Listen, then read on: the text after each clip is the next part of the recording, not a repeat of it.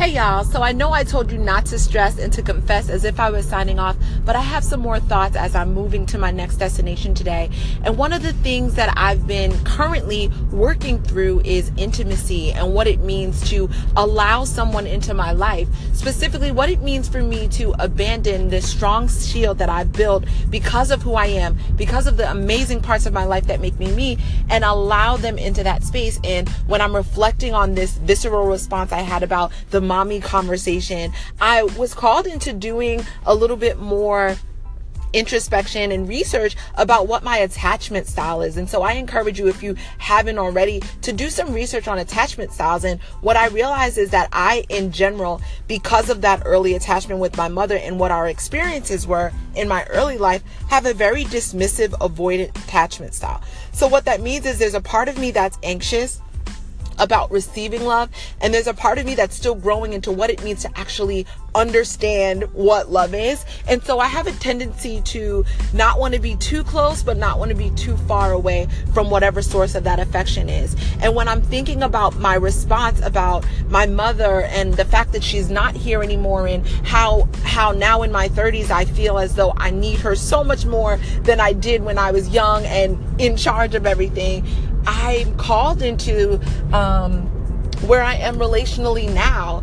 My desires, how I feel at times, my desires don't often match who, you know, um, what's manifesting. And so I'm excited that I had that breakthrough moment. I'm excited for the tears that were shed. I'm excited that I can look back at how I responded to um, beautiful and amazing women um, comforting me and me kind of shrugging them off and, and, wanting to be on my own, how that is most likely manifesting in um, my my private life. And so i think it's beautiful to dig deep to to look more closely at our early life relationships at how we're dealing with things if we're dealing with things and then to apply what we're learning about ourselves to where we are and where we're trying to go. And i think this has um this this is important relationally our careers um, if we pursue our passions or not if we're settling for what's good versus going after what's great and everything. And so i'm so excited for that breakthrough moment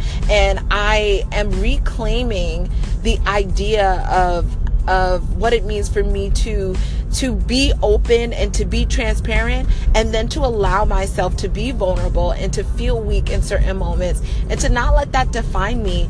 Um, it's been a long road. I'm so excited for the journey. And again, I'm grateful for the Let Me Confess platform to share out my heart so I can hear myself. And I also count all of this as prayers for God to just hear my heart. And also for those of you who are on the same journey or parallel journeys, for you to know that you're not alone, alone and that your process is beautiful because you're in it.